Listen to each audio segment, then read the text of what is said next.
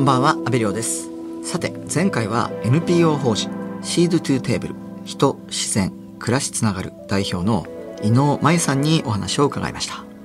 Seed to Table はベトナムの都市部と格差が広がる農村部で貧困に苦しむ人たちに有機農法を教え、できた農産物をブランド化して販売。高収入を得るノウハウを授けるとともにベトナムの消費者に安全な野菜を届けていますさらに農村部の貧しい人たちに25羽のアヒルのヒナを貸し出しアヒルを育て食肉として売ったお金からひな代だけを返してもらうアヒル銀行も行っています。始めた当初は利益を上げたのは6割程度そんなお話を伺ったんですがそこからどのように軌道に乗せていったのか今週はそのあたりからお話を伺います。さらに後半では有機農業の若いリーダー作りに向けた取り組みについても伺います。井野さん今週もよろしくお願いします。よろしくお願いします。前回はアヒルを貸し出すアヒル銀行をはじめ利益を上げたのは6割程度。そんなお話をお伺いしたんですがさらに成果を上げるようにどういったステップを歩んでいったんですか？えっとインセンティブをあの持ってもらうような、まあ、工夫をしようというふうに思いましたでアヒルを育ててうまくいった世帯がですねさらにステップアップできるように、まあ、最初考えたんですけれども一つはあの牛をですね、えー、貸してあげる牛銀行を追加であの作りました。でアヒルでうまくいった人たちがその後ステップアップするために牛銀行に、えー、牛銀行から借りられるというふうな条件をつけて、えー、牛銀行を開始しましたで、えー、アヒルで止まってる人たちはアヒルをクリアしないと牛の方に行けないということで、えー、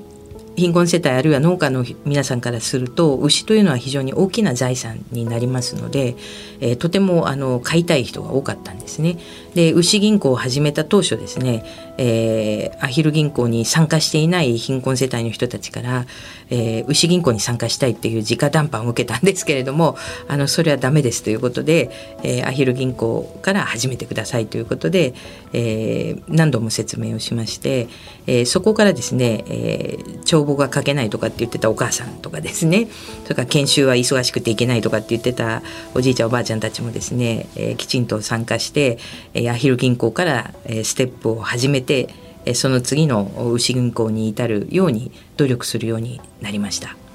この牛銀行というのもこのどういうふうな仕組みでこう、まあ、融資してこう返済してもらうんですか、はい、えー、最初私たちあの原資になる、えー、母牛を買いました。で母牛を投資してあげてでその母牛を最初の世帯をですね借りて大事に育てて子牛を産ませて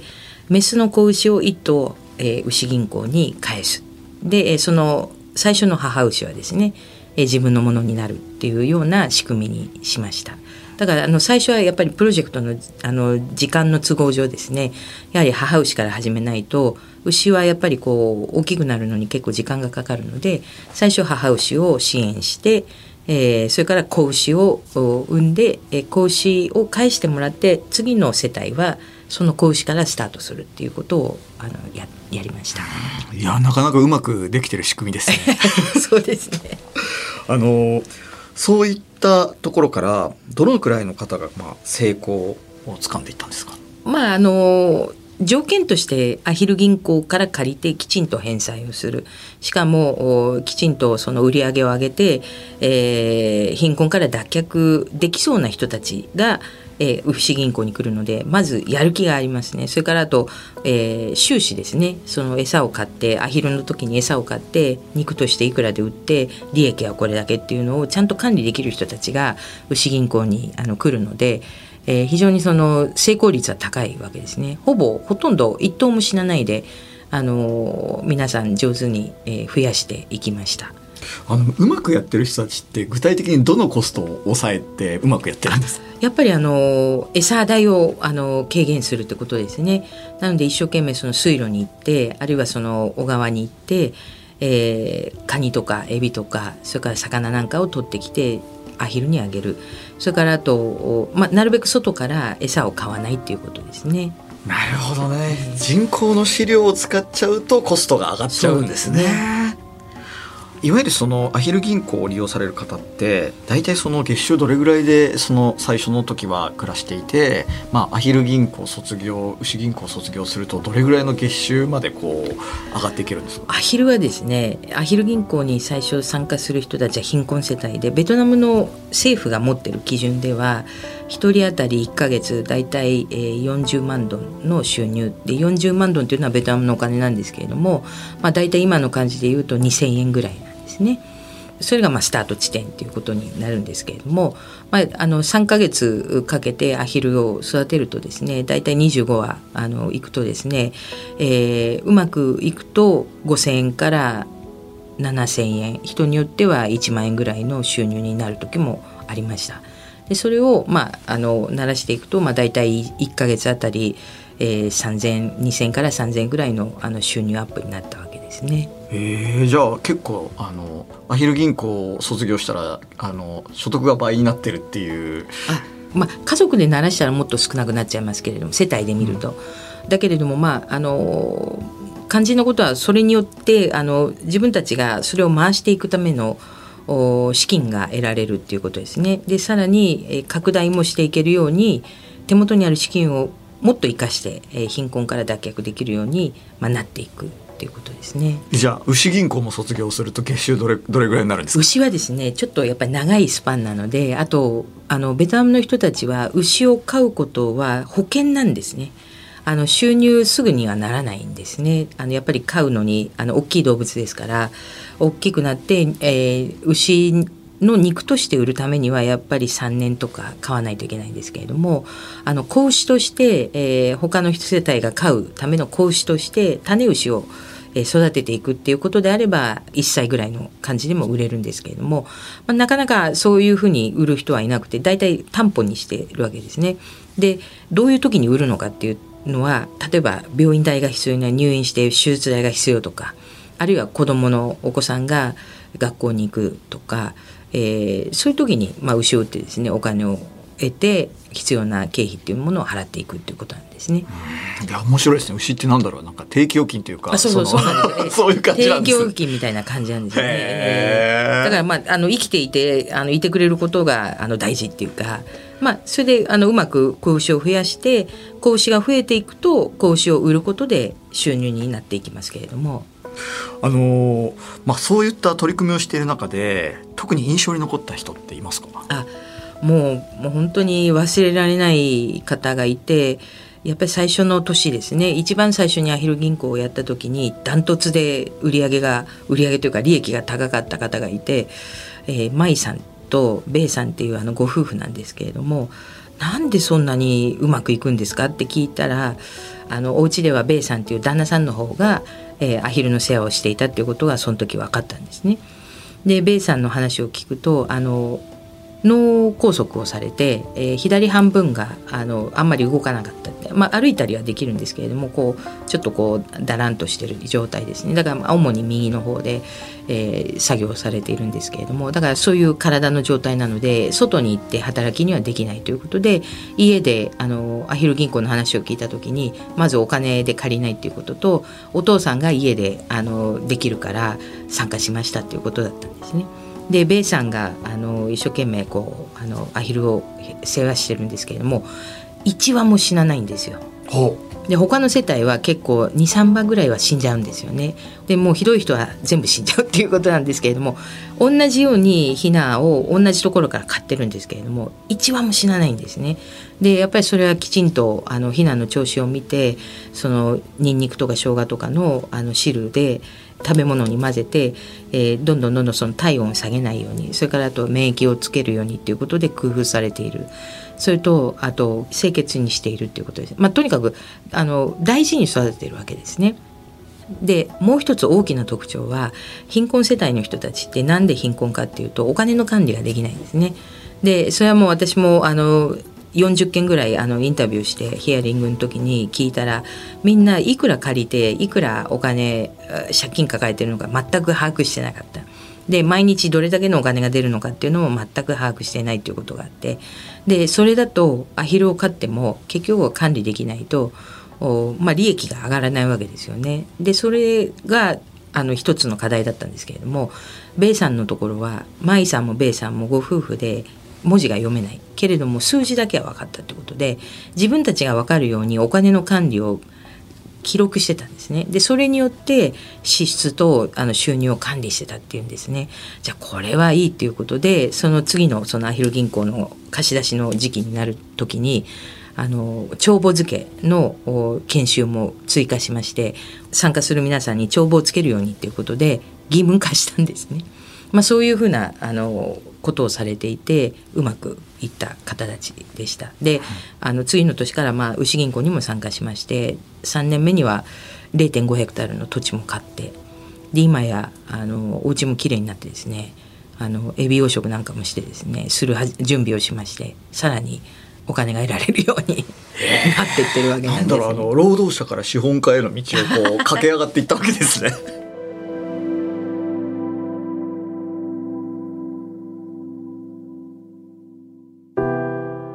FM93 AM1242 ニッポン放送阿部亮の NGO 世界一周。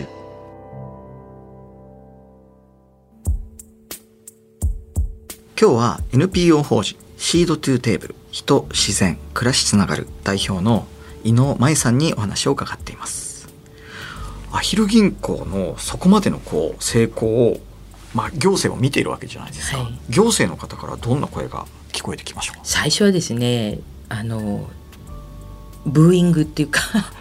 貧困を改善するのに25話で何ができるっていう話だったんですけれども私たちの25話とかこの手法っていうのはヒアリングを経た上でのあの結果だったので、まあ、1年目はちょっと見守ってほしいということで。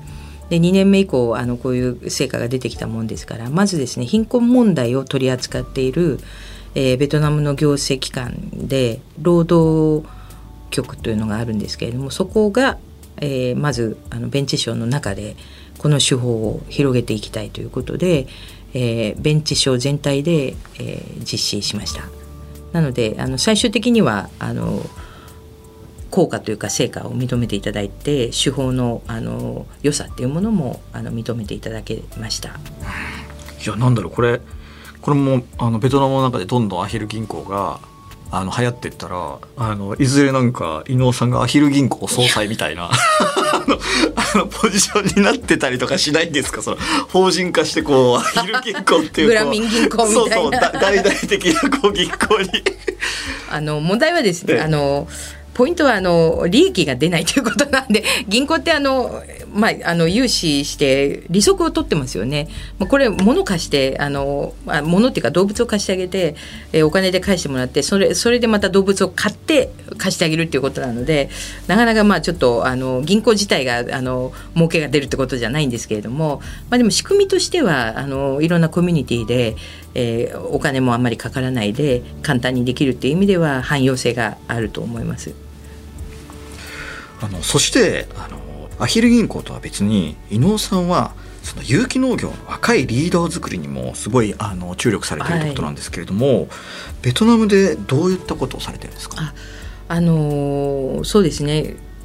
やはりその環境を守るとかその地域の暮らしを守っていくっていった時にやはりあの次の世代を育てていくっていうことはやっぱりすごく大事なことだと個人的にはあの常々考えています。でいやあの農家の人たちへのアプローチをずっとしてますけれどもやはりここ5年ぐらいの間ですね農家の人たちが激減してるんですね農業をもうやめてしまう人が増えてまして、まあ、日本も非常に深刻ですけれどもベトナムもあのこの2009年から2019年のこの10 10年間の、えー、激減率っていうのがあの非常に大きくてですね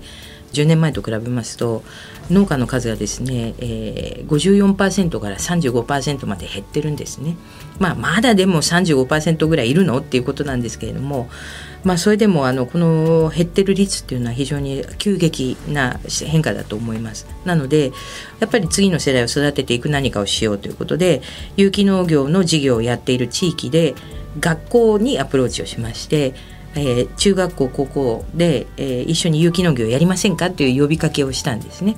それで、えー、いくつかやりたいといったところと一緒に学校に有機菜園を作りまして子どもたちに有機農業の研修をして、学校のプログラムとして有機野菜作りをあの実習として入れていくように、えー、なっています実際あの農業を教わっている生徒たちの反応はいかがですか？あのですね最初はやっぱり土触るの嫌だとかあの堆肥作りとか辛いので嫌だとかそういうことをブーブー文句言ってた子たちが結構いたんですね。だけれどもあの野菜があの種をまいて野菜ができてくるとやっぱり何かを育てるっていうのはすごくやっぱり楽しいみたいで、えー、非常にそのあと友達と一緒にグループワークしますから友達と一緒にそういうあの何かを育てて一緒にやっていくっていうのがすごく楽しいということで、えー、みんなあの積極的に、えー、ブーブー文句言わないでですね やるようになりました。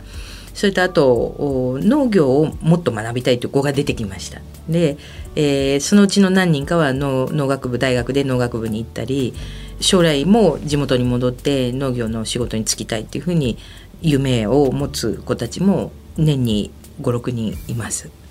特に成長したなって感じる生徒っていましたか？えー、とそうですね一人、えー、これはあのベンチ賞ではなくてドンタップ賞の子なんですけれどもドンタップ賞2019年に学校菜園にの活動に参加した子がその農学部に入りたいということでホーチミン市の農林大学に入って環境保全型の農業を学んでるんですけれども、まあ、その後私もの団体の事務所でインターンしたいということでインターンに入ってくれてでゆくゆくはあのマンゴーを作ってる農家の娘さんなんで。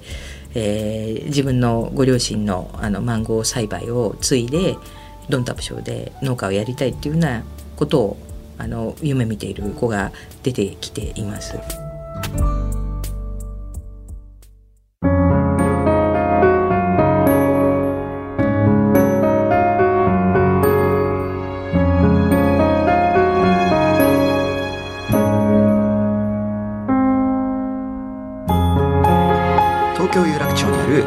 放送からお届けした阿部亮の NGO 世界一周。そろそろお別れの時間です。今日は NPO 法人 Seed to Table 人自然暮らしつながる代表の伊能まゆさんにお話を伺いました。